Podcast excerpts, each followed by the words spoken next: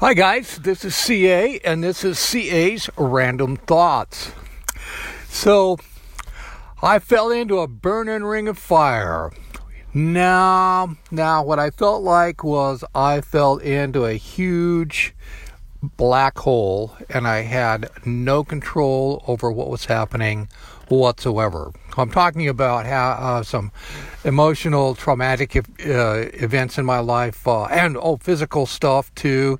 Uh, having part of my leg amputated, uh, having a heart attack and dying for a minute, and uh, one of the one of the most distressing parts of that whole thing is you, you, if you've experienced that, you know that you have absolutely no control over how your emotions are reacting to that and responding to that, especially especially right in those initial moments.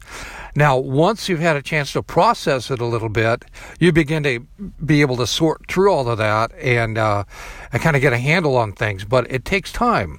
I spent thousands of hours uh, in my adult life counseling with people and helping them deal with the effects of trauma in their lives.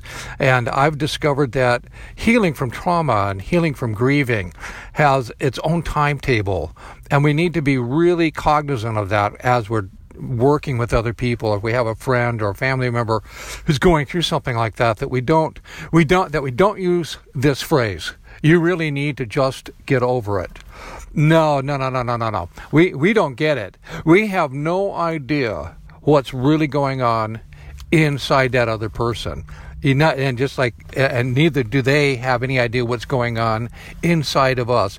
We're each so unique and so individual that we that we respond we react to uh, traumatic events completely individually. So we need to be we need to be we need to be compassionate with each other. We need to be soft with each other. We need to be empathetic, and and we need to give we need to give each other uh, time to heal. Then, on the flip side of this, I find that my internal conversation with myself when uh, when I when I've been stuck because you get stuck when that kind of thing happens you get stuck you get depressed and you have to do something about it you have you can't afford to just stay stuck so what I what I discover if I kind of tune into what I'm what I'm saying to myself uh, internally, I, I, tell myself all the time, "Hey, you, you just need to get over it. Okay, today you're done. You're done. Whatever it is, you, you know, you're you're you're mulling in this. You're stuck. You're okay. Get up. Get up. Get moving. Do something. Do something for somebody else. Find a way to give some positive energy to somebody else, and in doing that."